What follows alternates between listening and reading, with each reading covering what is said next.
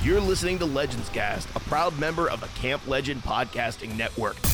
This episode is brought to you by listeners like you. To become a supporter of the show, visit patreon.com/camplegend.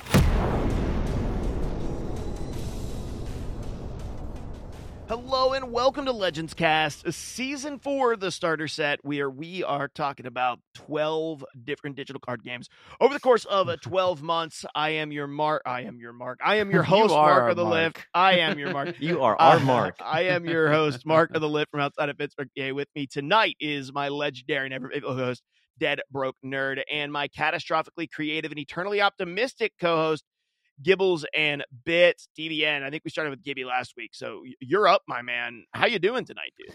I'm doing good, hanging in there, enjoying Wild Frost. I don't know that I've gotten much further than I did last week, but I have been enjoying it and got to do some cool combos and all sorts of stuff, and really just, there's sometimes we've played other games where there was this urgency, it felt like, to complete it and to explore it and stuff like that. And I've just been taking it at my own pace and really enjoying it.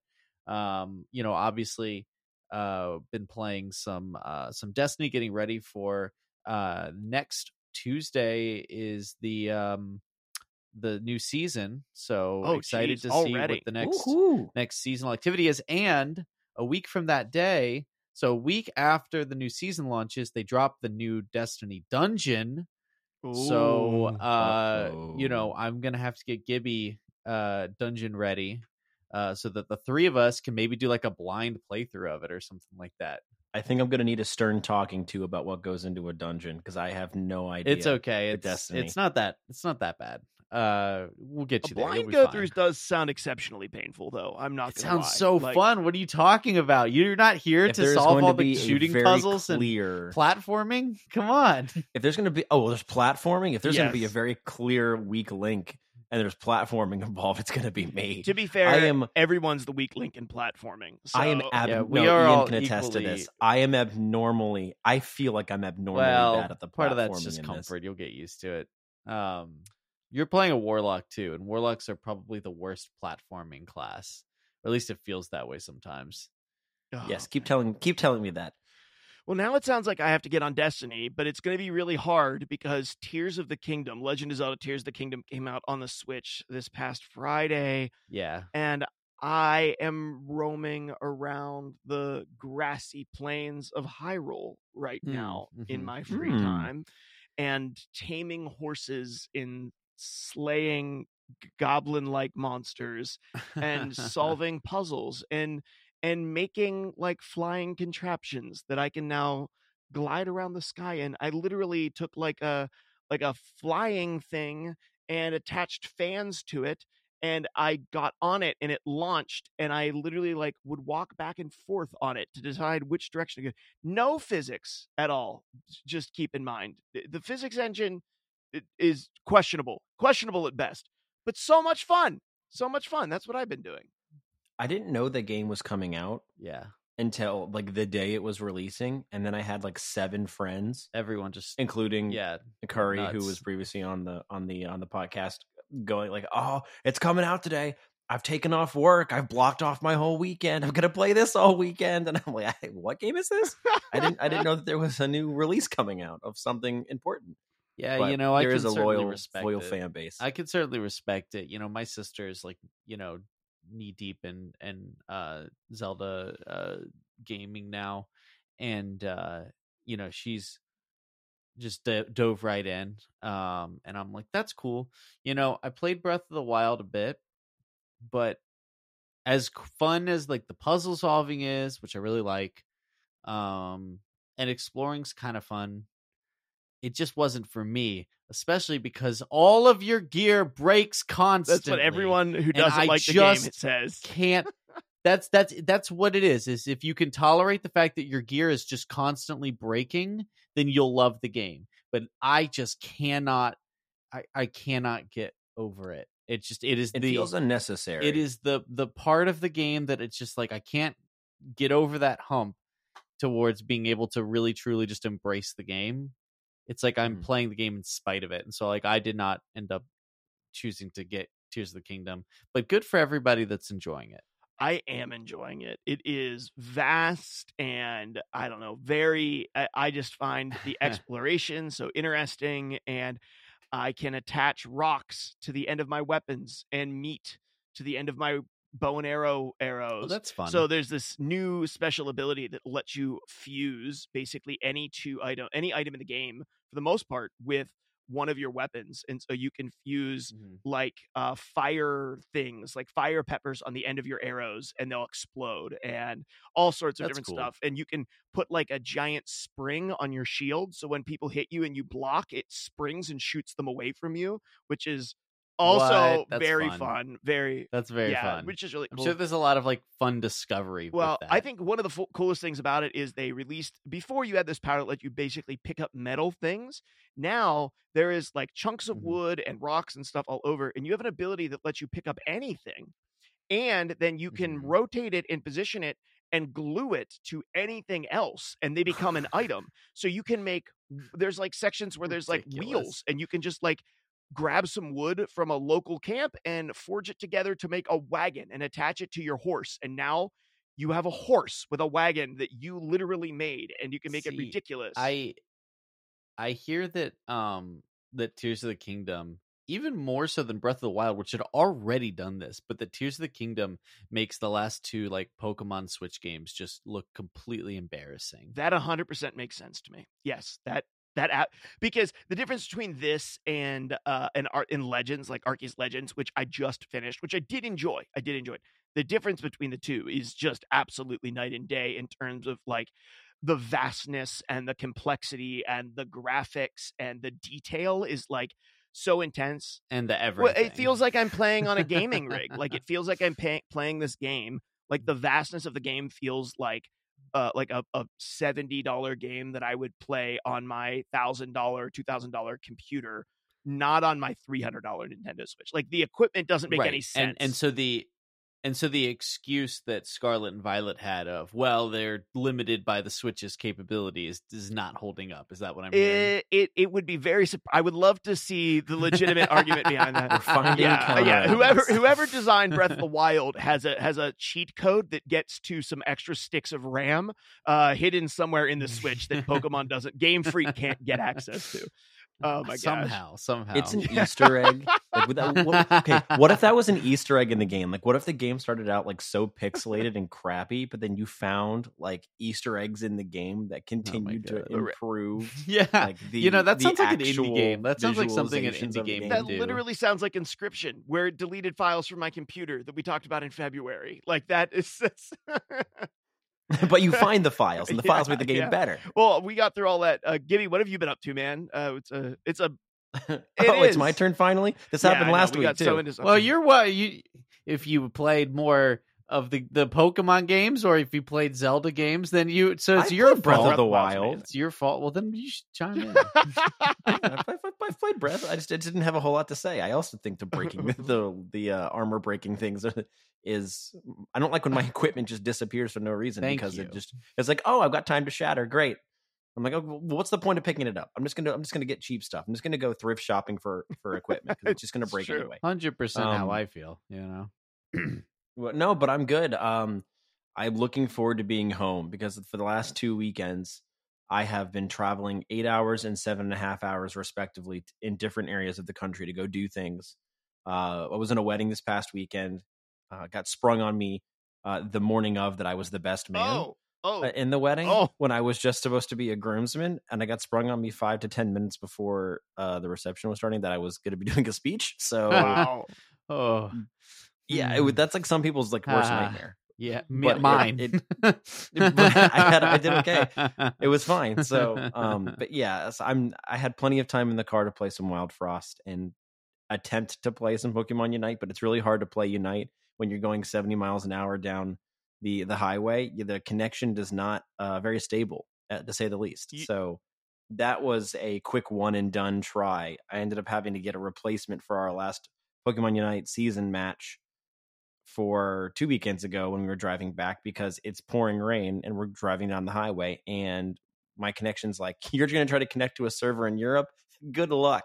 That's not happening at all. The really tricky part was taping that Nintendo Switch to the 2 o'clock on his steering wheel and playing with one hand and his tongue on the two joysticks. That was the... No, I'm just joking. Center console. Oh, man. One hand in the cup holder, one hand on the steering wheel. That's how we did it. Hey, it's really good to be back in the studio with you guys and talking a little bit about some Wild Frost tonight. You know, we are on the third week of this game. So we have this week, and then next week we'll give you guys our final verdict. And I think we've telegraphed our final verdict for this game pretty hard from the very beginning, but it has been a really fun journey so far. And next week we'll also announce the smaller, less known card game that we're going to next, which we're really excited to talk about. But for this week, what we wanted to do in Wild Frost was we wanted to dive in to some of the boss fights, specifically the, I guess they're all mini boss fights. Are they all mini boss? Like, there's no fight without a mini boss, right? Yeah, I mean, every fight has a mini boss. Okay, that's what I thought. So some of the bosses and mini bosses. I just lost two, actually. Oh. I was trying to like wrap up a fight as we were going through this because we'll get to it. I'll tell you when we get there because it's one of the ones on the list. It's the number one most lost two one for me. I hate it so much. And no spoilers. I run into it every single run. Oh, the worst. He opens up the boss fight. He's like, damn it. Yes, literally. That's the only one that I fear. Well, in Wild Frost, for each round, you will fight a mini boss, and then there will be two bosses, and then the main boss at the end, which, if you're lucky enough to get to the end, is the Frost Guardian. The first time you get through, and we're not going to actually talk about the Frost Guardian or any of his cronies. The next time, we don't want to spoil anything, so... The next time it's a little different. The second time you try to beat the closing boss. We're not actually going to talk about those bosses. We are going to talk about the handful of bosses that are kind of like leading up to the person that you're going to fight. And so I think that on kind of like the very first round, the very first like main boss that you'll go up against, you have one of, I think, two or three options. I think it's two. And then and then you'll have another boss that'll give you one or two options. We're going to talk very briefly about each of those because the main time that we want to spend on is actually on the mini bosses, which all of us agree are harder. Oh yeah, they seem to be. The bosses. So they're not the Frost Guardian, but they're the bosses. So like there's fights, there's bosses, and then there's like. The Guardian. The fight. Like, yeah. So we're not talking about the fight, the last one. We're going to talk briefly about the bosses, and then we're going to talk more about the individual fights. Because And the fights have mini bosses. Yes. And we're not going to talk about all of them because I would say the first two, which I think you have like two options on each one, maybe three options on the first couple. Those actually aren't all that hard. The first couple you will figure out in the mini bosses, and really the first couple of bosses you'll figure out as well. They're not super super hard, but the closing mini bosses are insanely difficult, and those are the ones we're going to spend most of the time on. So starting off with the first bosses, I'll go over the first one. I'll let one of you tackle the second options. You'll have one of two. You'll have Bamboozle. Who turns into Bam and Boozle after you knock him out. 18 health, 3 attack, 5, and he attacks, or 5 counter. He attacks all enemies, and he resists snow. Once you knock. It's like a giant two-headed snowman. Yeah, he's like a... Is he like a Hydra, kind of? Or like an Aten? Yeah, he's a snowman with two heads, and then when he's like a... And some of these bosses, for context, have like a... They're so big that they cover both rows. Yes, and this is so one when of they them. Attack, they hit both of your front characters on both rows if you have one. And this is one of those. It's like if Jack Frost and Krampus like merged together. Yeah, but then when you clear their Frosty the Snowman and Krampus got together, Snowman Krampus and then animated. And had a baby, like a mean baby that were attached at the hip. But then they had surgery partway through. We're making this sound so disgusting, but really he's a pretty goofy looking dude. Yeah, he is. He splits into a 16 health and a 14th health. the 16 health, a 6 attack with a 6 counter, resists snow, and has wild, which I believe is like when you see something die, specific die, you get fury. Yeah, when any wild keyword character on, I found this out, unfortunately, when a wild keyword on either side dies, all wilds on the board get a frenzy, or get an extra attack, basically. When another card with wild dies. Yes, yeah. Which I was playing a follower that, you know, comes into play and copies a random effect on another character. And I was like, oh, he copied wild. Well, that's cool. Great.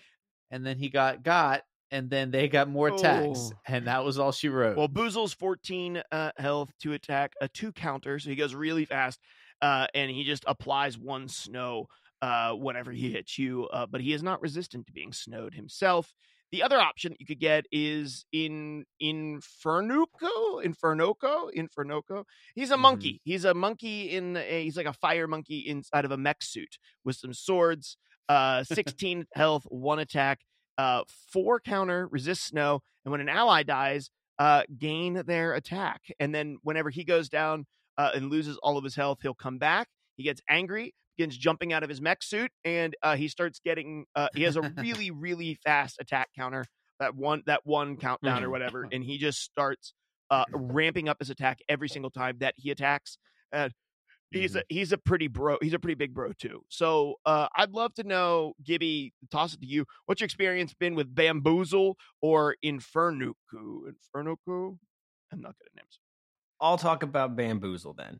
Bamboozle to me is not that difficult, and if you're going to get one of the two of them, it's the one that I prefer to see, because I feel like there's a clear path to beating it, and we've highlighted it slightly already. Bamboozle, because of one, I don't think the followers that come with Bamboozle are really that bad. It's really like there's some beatable kind of little minions that you just kind of need to clear them in a decent amount of time, but none of them are truly like scary to really go up against. You've kind of got some guys that apply snow.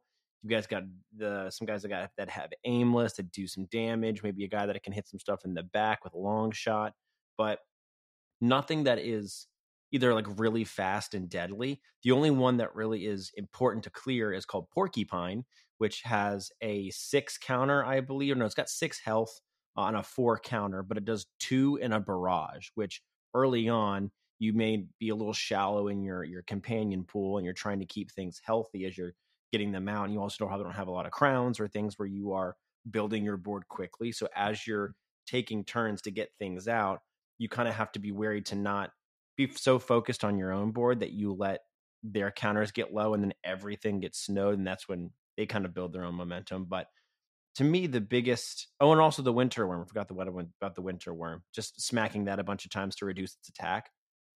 Every time you hit it, it reduces an attack. So it has some decent followers, but nothing that is so dangerous out the gate that you can't deal with it. For me, looking at Bamboozle, once you've split Bamboozle, which really isn't that hard to do as you're kind of clearing some of the early stuff, you can almost unintentionally, in my opinion, split Bamboozle too early, where it splits off, and now you've got arguably 2 bosses that have their own separate counters that are a bit more dangerous than the combined Bamboozle, which it can be a little bit easier to slow down with the snows or putting up a blocker in the front. But the key is that Boozle doesn't have resist on snow, so you can super snow up Boozle to never go off, and then just work on whittling down Bam and the other followers. And you should have a pretty easy path to success with Bamboozle. If both of them had resistance to snow, it would be hard to slow them both down. Yeah. But the fact that you can really hard focus one for a couple turns, and Bam will still have a couple counters on him, assuming that you've cleared out some other followers by this point, you should be able to kind of manage your cards, manage your damage, and kind of let the... your general and any other followers that companions that you've got out kind of take care of business while you just kind of keep the other opponent's board at bay. Yeah, totally agree. I think that those are great points of advice for beating that one. And you're right, not too hard. Once you get through it the first couple of times, you kind of learn what it is you need to target and what it is you need to slow down. DBN, how about a little bit of advice for those of us going up against this monkey in a mech suit? Yeah, you know, I actually think, you know, Gibby seems to think that Bamboozle is the easier one to go up against. I think Infernoko is, a simpler to execute against, but is more dependent on what you have in your deck. So, Infernoko, in the first phase, whenever an ally is killed, it gains their damage. And what's tough about it is that it's paired with Makokos, which are these little fire monkeys, and they have a whopping 8 health. So for a first boss, like that the minions have like 8 health is tough, and they start off with 0 attack, and every turn they hit, so they have a 1 counter or 1 countdown, so they hit every single turn, but they gain +1 damage every turn. So what will happen is, if you take too long in the first phase to clear the Makokos, then if you kill them, if you leave them alone, they'll keep getting bigger and they'll hit really, really hard every single turn. So you have to deal with them. But on the flip side, if you take too long to deal with them first, and then you clear them, then all of that attack goes right over to Infernoko, which absorbs their damage. So here's the interesting thing. Like, this is one of those ones where you want to play as fast as possible. You want to blitz and get a reliable, quick source of damage early on. And I think that specifically, like, you have to balance, like, the first one only has 16 health. You want to clear that 16 health quickly. Just don't forget, once you clear it, when the next wave of phase 2, like, minions come in, they're going to be behind it. And what that means is, unless you have a way to hit the back line with your countdowns, whether it's through long shot or aimless or something like that, there's going to be a new round of Makokos back there that are going to be now guarded by the big, mech monkey that takes up 2 rows. Mm-hmm. It stretches across both rows. And so then it's just about, surviving and blitzing down the 30 health version. And he's going to count down every 2 turns and, start building himself up. But he's easier. He is less damage based than the first round, but he's tankier. So you can take your time a little bit more in the second phase. I think this boss is very susceptible. Not that specifically this boss, but this boss fight is very susceptible to snow, because you don't need to snow the Infernoko. You need to snow the minions so that they don't keep stacking up. I think it's also really like this fight is completely broken by Colonel, because Colonel will walk up, and as the Makokos start smacking for 0 or 1 or even 2, he's applying, shields to all of the people behind him. So there's quite a few ways to break this, but if you're playing a deck that can't get started fast, you're in trouble, and you have to figure out a way to pivot and start dealing damage quickly. Yeah, if you have the ability to sort of like burst damage fairly reliably every round in your deck, which I've had a couple of times where I have been able to do that. I was able to just sort of like either freeze up or remove those guys that ramp up attack every turn. I was able to sort of get rid of them pretty quickly, and then was able to slow play it a little bit more. But they have a pretty chunky amount of health for the time that you go up against them. And so it's not, I don't know, I've only had a couple of games where I was able to just like jump in and deal with what are they called? Makokos? Is that what they're? Yeah, the Makokos, and been able to jump in and deal with them like really quick. They have 8 health, which isn't a ton, but if you're like a slower burn deck, it can be really hard to get rid of them quickly. I found that like the poison, like the puff caps or whatever they are a little bit easier to make work against those guys, because it kind of ticks them away over just a couple of turns and gets rid of them. Also, yeah. There's an ally, a pet that you can get. I don't know if you guys have him or not. I think he's a 2/6 with a countdown of 3, but every time he gets attacked, he draws you a card, and that's great against those guys. Mm-hmm. Just throw him out there and get your hand. Yeah. Just keep filling you up. I like that a lot. Yeah, that's one of my favorites.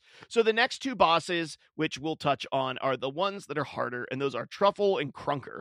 Krunker is a backlane, basically artillery robot that has, I believe, 8 clunk health, which basically they can take any amount of damage. They just need to be damaged 8 times. So you need to damage him 8 times, mm-hmm. and he just sits in the back lane and shoots a random assortment of your stuff for 8 points of damage, which is awful. And then once he's out of that state, I think he has like 50 health. And then he shoots random things, including his own board, for 3 damage, and he just does it quicker. He'll more frequently shoot that damage out, I believe. It might not even be quicker. It might still be a countdown of 3. No, it is. It's one less countdown, and he also resists snow in the second form. Okay. Which that's a big advantage in the first form, is you can snow him up. But in that second form, oof, you know. He has a lot less attack in the second form. Yep. It's true. He goes down to 3 attack. Yeah. Goes around to 3 attack, but goes up in health. So he gets a kind of a different kind of health. Yeah. So if you're, that's a fight where the as you kind of talked about with the puff caps or the poison or whatever it is, puff caps and back over Terra talk again. The poison damage shrooms. Essentially that you do where the shrooms, it's the same, essentially the same thing. The shrooms that you put on them are really good for dealing a tick of damage every single time and getting rid of that alternate health, that scrap health. Yeah, that's a really good way to. That is a really hard one to get past if you're just depending on like big chunky hits. He can really get you, especially because on top of that, he comes with these things called spike walls, which also have wooden health that do smack back for 4, which can absolutely wreck you if you are, you know, just having to damage them 4 times because the amount you're dealing with doesn't matter. The other guy's Truffle, and he's kind of like a puff cap type of character, right? A shroom type character. Truffle is 110 health with 4 attack and 4 countdown. He can be snowed. It actually doesn't seem like anything too hard until you realize that every time he loses 10 health, he splits into 2 more and is awful. And he keeps splitting and keeps splitting. Now, he does not have 2 stages like the other bosses, but he will continue to split. I'm going to give a quick thought on these 2, and then DBM, why don't you take whichever one you want, and you can talk about it a little bit more in depth. For me, Krunker is you have to get him out of first phase. He hits way too hard in first phase. You got to get him into phase 2, and then it's all about positioning. And the unique thing about Krunker is you don't always want to fill your board. Sometimes filling your board is actually a detriment to you. Sometimes you need to keep a couple of little clunker allies in hand so you can put them in the place that they're going to get shot, and you can protect your leader. And in the second phase, he can attack his own row, which makes him a lot more reasonable and easier to get rid of. I found him, and you want to be pinging those shield guys with the spells in your hand, because then they don't get to attack back on you. So you can just kind of leave them in the row that they're in and then ping them with shields, or if you're playing shades, you can find ways to ping them with your summons, because summons are really, really strong against this guy. My experience with Truffle is Barrage is your absolute best friend, because you're going to have 1,000,000 Truffles. And so if you can get some decent Barrage damage, power up one guy and protect him with a really good Barrage and chonk people for 10 or 15 or more damage in a single shot, you can split a bunch of Truffles or eliminate a bunch of them all at once. My experience is the first time I went up against each of these, they were very overwhelming. The second time I came up against them, they were substantially more manageable.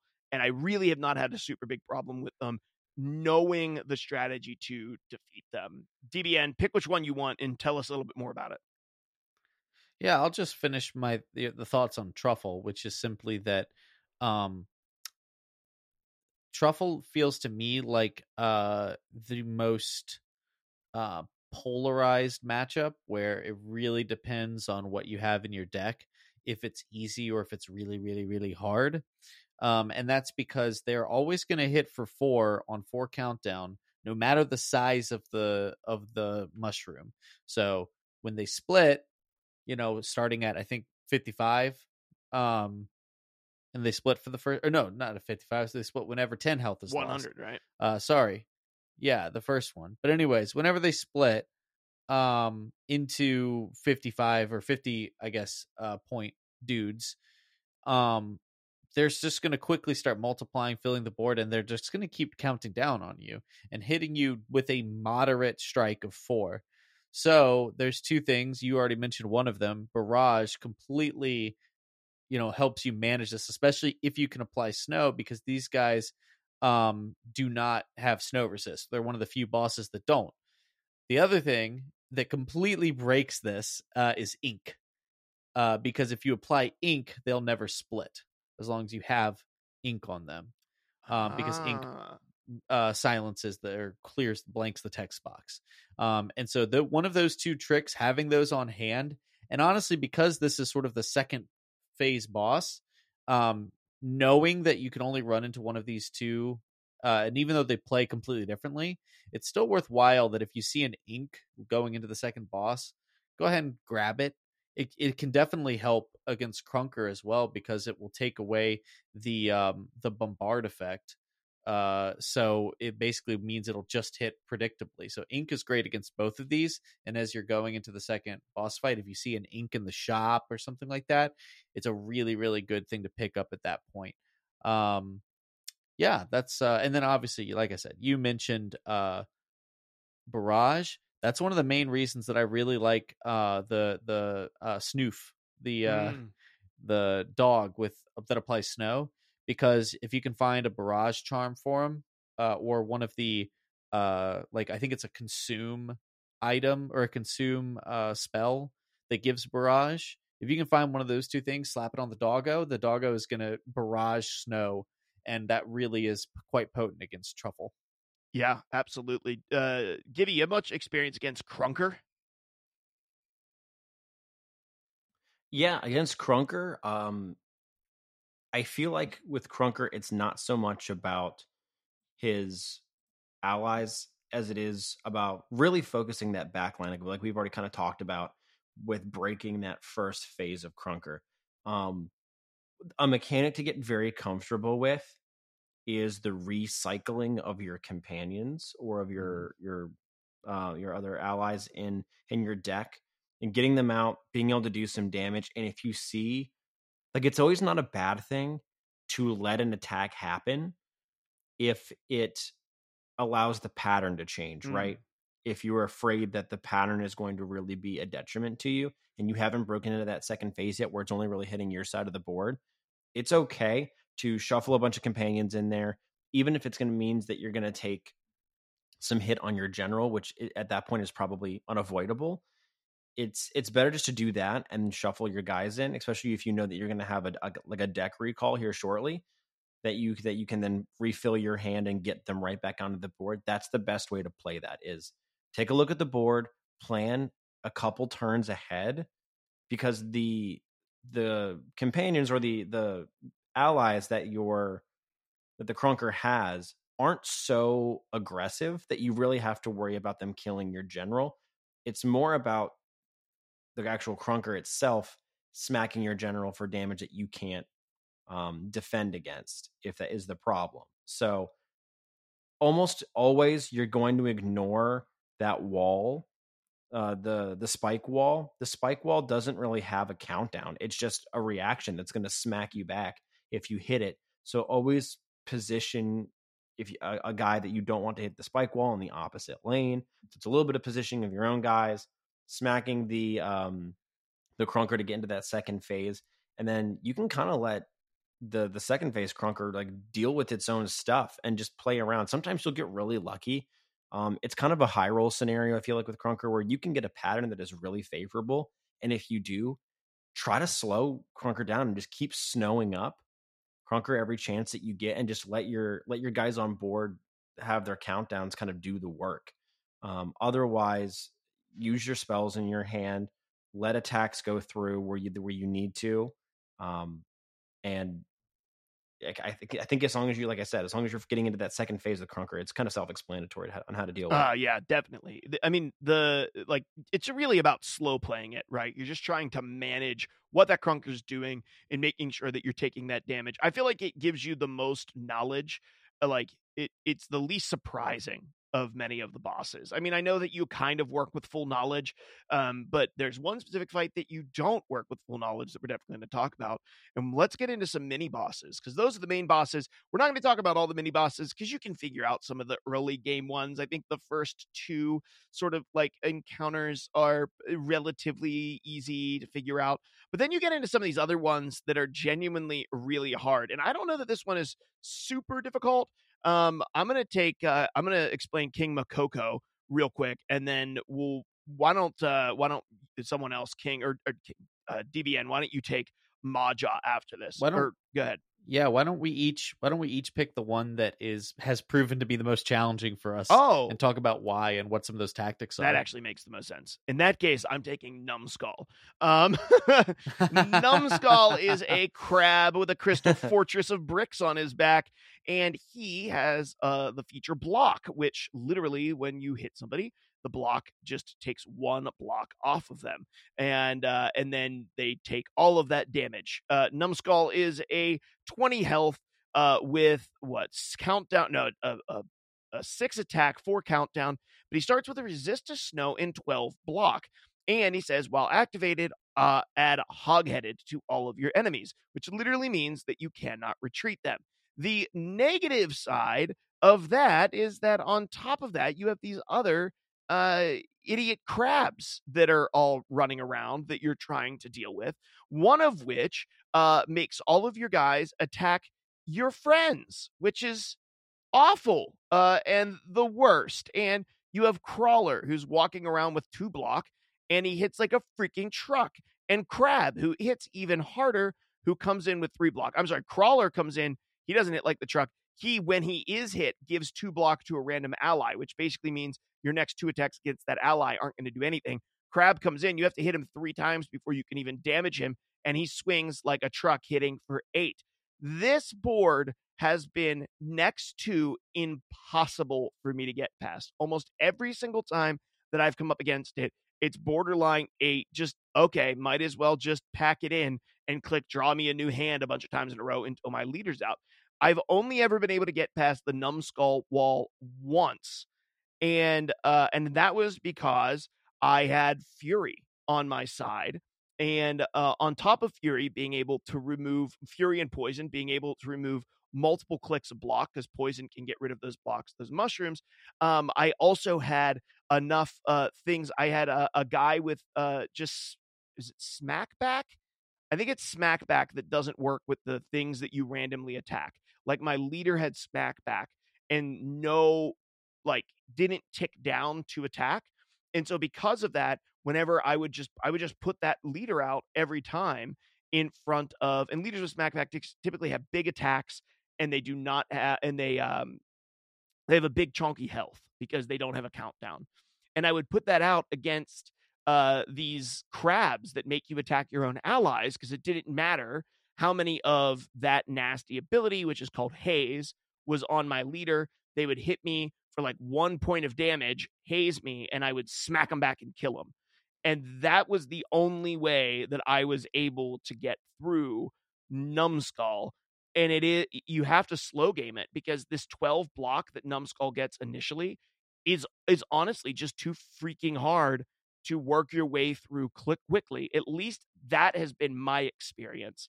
And you really have to have the correct deck makeup. If you come against this guy and you don't have some people who can take that sort of hazy thing and that makes you attack yourself, or you don't have the ability to knock off multiple levels of block throughout the course of turns with the puff caps or the poison mushrooms, this is next to impossible if you're just a pretty standard build up a board and attack stuff build. I literally have never beaten it unless I think I had those poisons in there.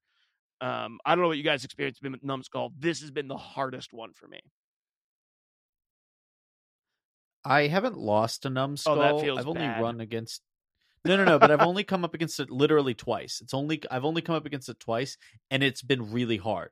So I totally understand why it's the toughest one for you. I just haven't seen it as much. Now I will say, what was really effective for me, again, ink really helped a lot, because it removes that smog effect from when you're going to hit something. The other thing that was helpful is you, and this does not work if you're doing a build up one big attacker, because then it's awkward. Although the strategy, in that case, I did have one situation where I was building up one big attacker, and obviously I can't hit the turtles that will, give it that, whatever it's the smog effect is called, where it starts hitting my allies. Can't do that.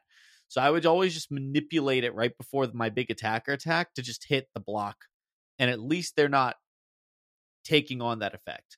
But what you can do is, I think this is what I did at one of them, is when I had somebody, I tried to whittle down the turtles and then have somebody hit the turtle for a big enough chunk to kill it. and then it would gain that effect, and I'd shuffle it back in the deck. Yep, the shuffle gets rid of it. The worst possible thing that you can have in your deck going up against Numskull is Pepper, because Pepper doesn't care about like the little block mechanic with the shields that you have to hit a certain number of times to kind of get past that shield. Yeah. It doesn't care about how much damage you do. So if you have something that is building Pepper with the anticipation in the early to mid game swinging for an early big chunk of damage, you're still doing just as many ticks of off of the shields as doing 1 point of damage would be, versus the 15 pepper damage that you're now doing. It doesn't matter. Keep in mind, so you have to manage the board well, because when Numskull does come out, he gives everybody hog-headed, which means you cannot shuffle your allies back into your deck. And so if they do pick up that fog ability, once he gets revealed, and I guess whatever phase 2 it is, or whatever, once he gets revealed, you can't do that for sure. So you just need to be aware of that, is like, because that's what I was doing at first too, was like, okay, if they get hit with the ghost stuff, whatever, the mist, I will just shuffle them back in, no big deal. And then when Numskull comes out, it's like, oh, I can't do that. Oh shoot, I have this on my big attacker, and now my big attacker is just going to smash all of my guys. You definitely have to build in such a way that you can beat this. The poison is so big for it. Yeah, I think shrooms, this is the thing, like, you know, it can become really easy as you build out decks to really specialize. But then there's always things like this where, you know, if you've really gone all in on peppers, all of a sudden your pepper strategy is completely useless and you don't have any way to get around it. Not saying you can't beat it, it just gets really hard. So it's not a bad idea next time you go to, you know, the woolly snail, to start looking at some of the things that aren't immediately obvious as a, this obviously upgrades my synergies. If your synergies are strong enough as is, look for things that will be like tech cards. Like, it's interesting, but like, unlike a lot of other deck builders, I think, where, like, you know, I mean, we liken it to Slay the Spire all the time. Slay the Spire wants you to specialize, and there's very few boss fights where it's a, if you don't have the right answer for this boss, you struggle. It tends to be more like, how do you adapt your existing strategy from a pacing perspective? But this game wants you to, this game is challenging you. It says, hey, look, you cannot be a one-trick wonder, or if you are going to be a one-trick wonder on a run, it's going to be luck. You're going to have to get lucky about which enemies you run into. And so it tends to be, I think, something where it really wants you to diversify. And that's where, like, picking up some of those mushrooms, some of those, you know, ink, heck, even I'm only just messing with it, but the blue flame, I love effect blue is, flame I can't, stuff. Yeah, it really changes the math on or things. Something like that. Yeah, and it's pretty cool. So, you know, looking into picking up a couple of those things here and there to help give you different ways to handle some of those things. And then, of course, that means you can always draw into it with the bell. Also true. Okay, Gibby, which is yours? What's the hardest one for you, man? Okay, I'm going to go to one that we haven't necessarily, we didn't preface about. I'm about to throw everybody a curveball. My least favorite, I think, toughest mini boss that I have run up against is Bolgo. Bolgo has been tough for me. Oh, really? It's the mini boss that has all of the shells that it deals. It is insanely hard if you do not have the right strategy early on, or if your deck, it's one of those ones where you can also just have a deck that is just not built to deal with it. So Bolgo's whole thing is that he plays around shell, which is basically a certain number of shield that gets stacked on top of the health pool of all of the enemies that you come up against.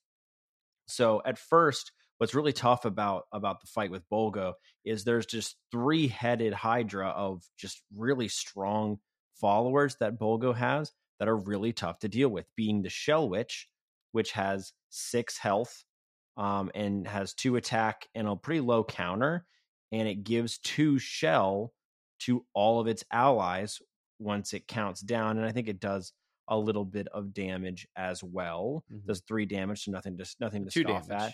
And 2 damage, yeah. And then 3 and a 3 counter, and then you've got the pecans that have 2 health, and we're not going to get into the pecan versus pecan debate here, but it's got a low health as well. trying to find it on the page to make sure I'm getting my numbers correct. I just impressed that you remembered the name. I have not even. I'm well, to be fair, the ones that scar you the most, you remember the names of them. This is very true. 2 health. Yeah. So he's got 4. So he's got 2 health, 4 attack. And he gives himself shields. With 2 shields. So he comes in with 4 health. Right. And he's being given more shields by the shield witch. But the real big problem that you have to deal with in this fight is the Konkers. Mm-hmm. And the Konkers have 2 health, 2 attack, a 5 counter, which isn't low. A 5 counter you can work around, but it comes equipped with 10 shell. And it says it deals additional damage equal to shell. So it's receiving more shell from the shell witch. It's already got 10 shell on it. So if you don't deal, and I think you get multiple of them up front. I think there's 2 Konkers on board. Mm. There's 2 shell witches on board to start, and one of the other. So you've got multiple different areas on the board that if you deny it, the shell witches will start building up more shell on all of its allies than you can deal with. And the Konkers prey off of getting a bunch of shell on them, that if you don't ping that shell away, they're at start coming equipped to smack you for 12. Yeah. And with multiple of them on the board, it's really hard to figure out from turn one, where is your best, based on your deck, to focus your attention. If you don't identify the proper strategy based on your deck to deal with what's in front of you in this fight, from the jump, you are dead in the water because you will be outpaced by the strong early game board that translates into a very strong late game board of Conquer, Shell Witch, and the pecan. Like it's very, very hard to deal with. Like the biggest part of this fight is that it's not even Bolgo. Has nothing to do with the actual mini boss of the encounter, which when Bolgo says he's got 20 health, 5 attack and a 3 counter with 10 shell. And when hit, gain 1 attack. So he's basically like, okay, I'm going to ignore you until I can kill you. Once I've cleared everything else, then I'll go after you. Or if you're looking at an entire board of just absolute mayhem that you're not going to be able to outlast in a couple of turns, you just have to go after Bolgo and whittle him down and make the rest of the enemies retreat because the fight is over. It's a very hard fight to be able to prioritize and know when to make the switch to go after Bolgo if you don't have the firepower to deal with all of the followers that are on board. So for me, I've lost to that fight more than anything else.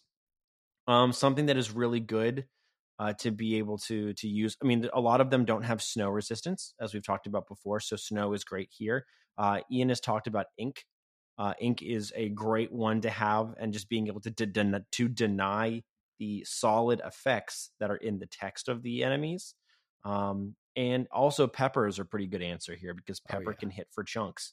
So if you can start spreading pepper out, or even get the like little small things like the pepper flag out, then that is a really good, be able to maintain all of the pepper. The pepper flag says after you smack something when you have pepper on you, you don't lose the pepper. That's really, really good. Mm-hmm. But my favorite card against this fight, and probably my favorite card to pick up as an item across the entire game, is the Pom Bomb. The Pom Bomb says everything that is undamaged, deal 5 to all enemies that are undamaged. Oh yeah, and very efficient. Technically, because shell doesn't remove any health, you can actually hit multiple times with the Pom Bomb. That's true. Mm-hmm. You can deal damage. If you redraw it, still has full health and lower shell. And if you can cycle through your hand or use the Shadow Mance or whatever it is to give you a second copy of Pom Bomb, you can really start wiping out all of the shell across the board. Yeah, Pom Bomb would be really good. I've not used Pom Bomb in this fight, but it would be really good in this fight. Yeah, you're right. That was the dark horse. That's not the one that I expected. Mm-hmm. I do agree. This is one that it's early enough in that if you don't get set up well enough, quickly enough, you can definitely just get it definitely wants you to. So it's an interesting situation where like you have to clear the shell witch from things from hand because it's sitting behind something. Mm-hmm. It's sitting behind like a I think a pecan or a pecan. Mm-hmm. So it's like you can't get your countdowns to hit it usually. So yeah, you're right. The Shell Witch has to go quickly. But then for the rest of the fight, the challenge, of course, is you need to build a couple units that hit really hard and like that scale. You can't just chip away at this one. You have Correct. To have a deck that scales. Yeah, they have like too much healing because it will outpace you. Oh, absolutely. Yeah. DBN. Okay, let's hear about the one that you just lost on, and we know is your least favorite. What is what's that one for you? Ironically, it's the one that you were originally going to assign me. It's Maja. Oh, okay. Yeah, Maja's tough. Maja, I just it drives me up a wall. And it's a combination, and you know what it is? It's because you have no control. You completely lose control in this, and you have to. And it's like it's RNG, man. It's literally makes everything RNG, and it's the freaking worst. Okay, I hate it so much. I'm pretty sure like 75% of my runs have been losses to Maja. Wow. I'm pretty sure. I seem to get it almost every run, and I lose to it so often. So Maja is a 30 health, 5 attack, stupid little cat with a freaking mask on, and its tail has a skull with all these teeth on it. Okay, it has a countdown of 4, but it also activates whenever you hit it. Okay. But the thing about Maja, right, is that like it in and of itself has some nice answers. Yes, you can snow it. Like, you can snow it; it'll never attack. You can snow it, and if you snow it, then it will not react either, which is huge. So to being hit, so Maja is fine. The problem is you can't target Maja or anything else on the ding dang board because there's a card that comes out. It comes out in phase 1, and it comes out again in a future phase, which is Smog. And it's this smarmy looking little stupid cat with a dumb grin on its face holding a little a little incense thing. Lantern. A little incense lantern or whatever. And its effect says that while active, so basically just while on the board, add aimless to all enemies. So every single card on your board, all of your countdown followers and minions and all this crap now have aimless. Okay, that means that they will randomly target something in that row. So in and of itself, that's really annoying. You can't prioritize what you're going to hit. Yep. This thing has 10, a whopping 10 health and 5 attack. It hits like a truck. And okay, you can't ever but that's hit not it. The worst part.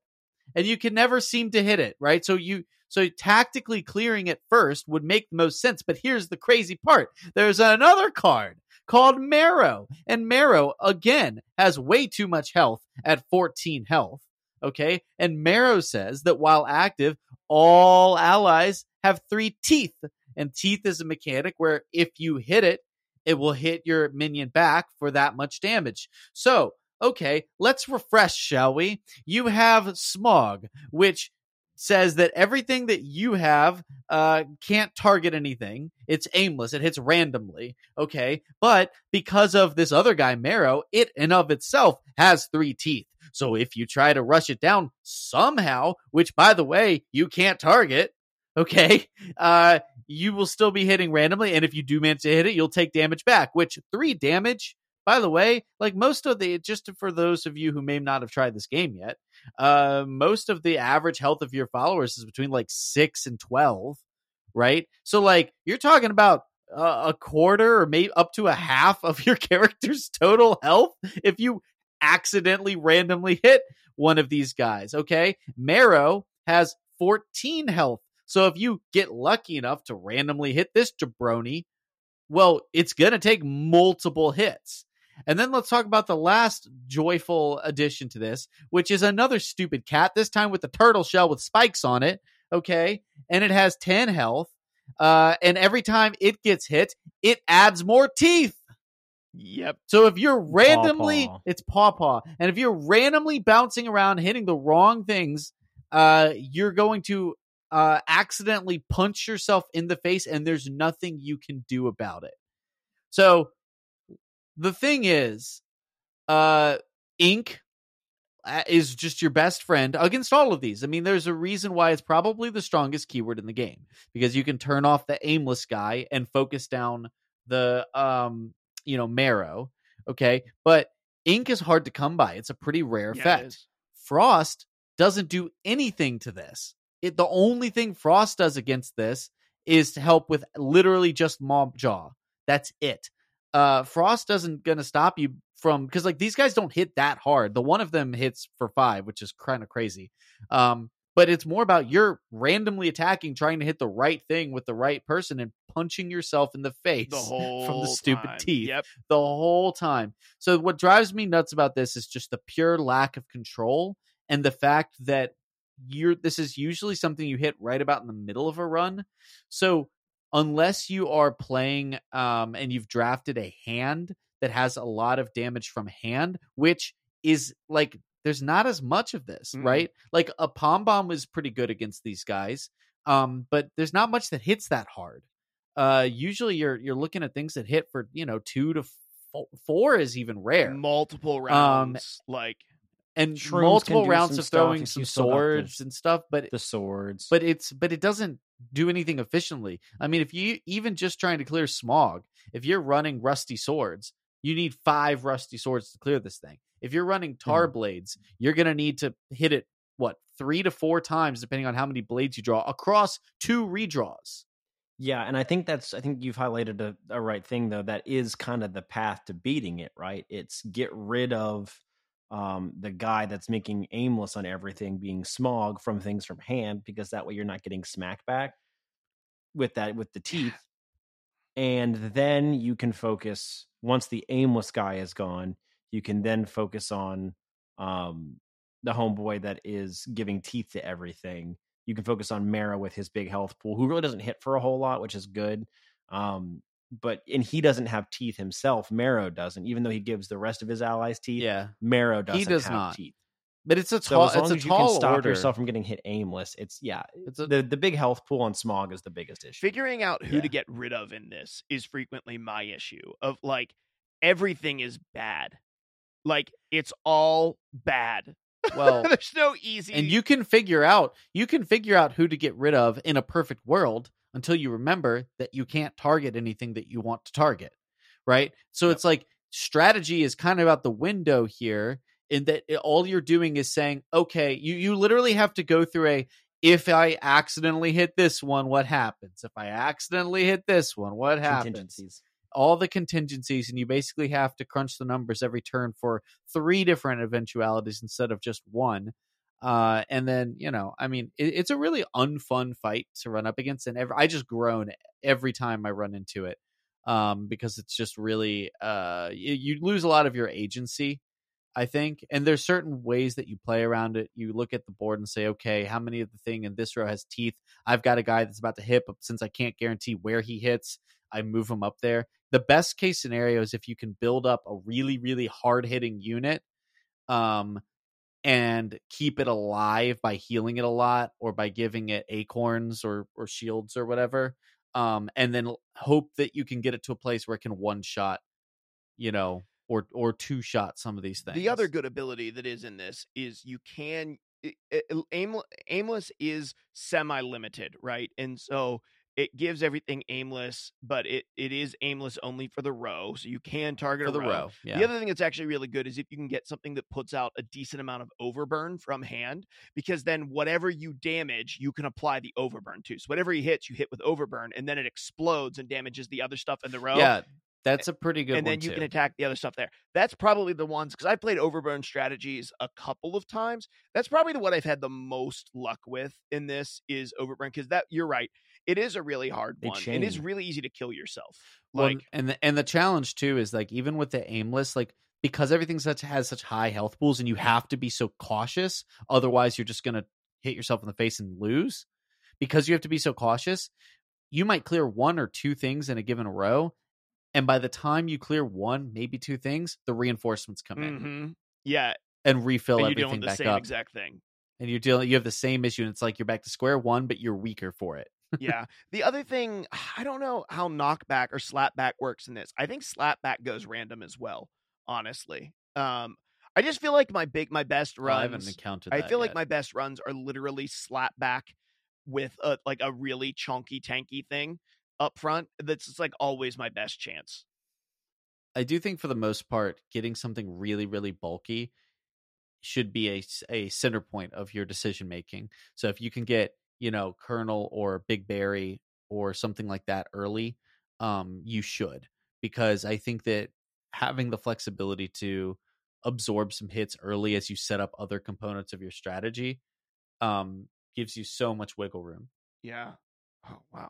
Well, guys, you've heard us talk ad nauseum about our least favorite ones, but let us know what your least favorite bosses are and why it's probably Muttonhead, which you've never even seen because you got knocked out by a 7-attack aimless before you ever got to see the boss, or whatever the other boss is that you really don't like playing against. We've been enjoying a lot of Wild Frost, and we got one more episode left. We'll give you our final verdict. Thumbs up, thumbs down if this is a game we're going to continue to play, and also tell you what game we're moving on to next. And I'm willing to bet that nobody can guess the next one. I am willing to bet. If you can, well, let us know in the Discord and we'll give you a shout out on the show because you were able to guess it. But I'm guessing that no one's going to be able to guess the one that we're moving to next. That's going to do it for this episode of Legends Cast, guys. Thank you so much for listening. We always appreciate you tuning in and listening to us just yammer on about cards and card games and nonsense and shenanigans and hooligans and chicanery, and flapjackabins. That's a completely. What? I'm going to use that one now. Flapjackabins. Okay, we're coining. Yeah, that. Well, if you made it this far into the episode and you didn't shut us off already, you got a bonus. Now you got some flapjackabins for you. It's my new gamer tag.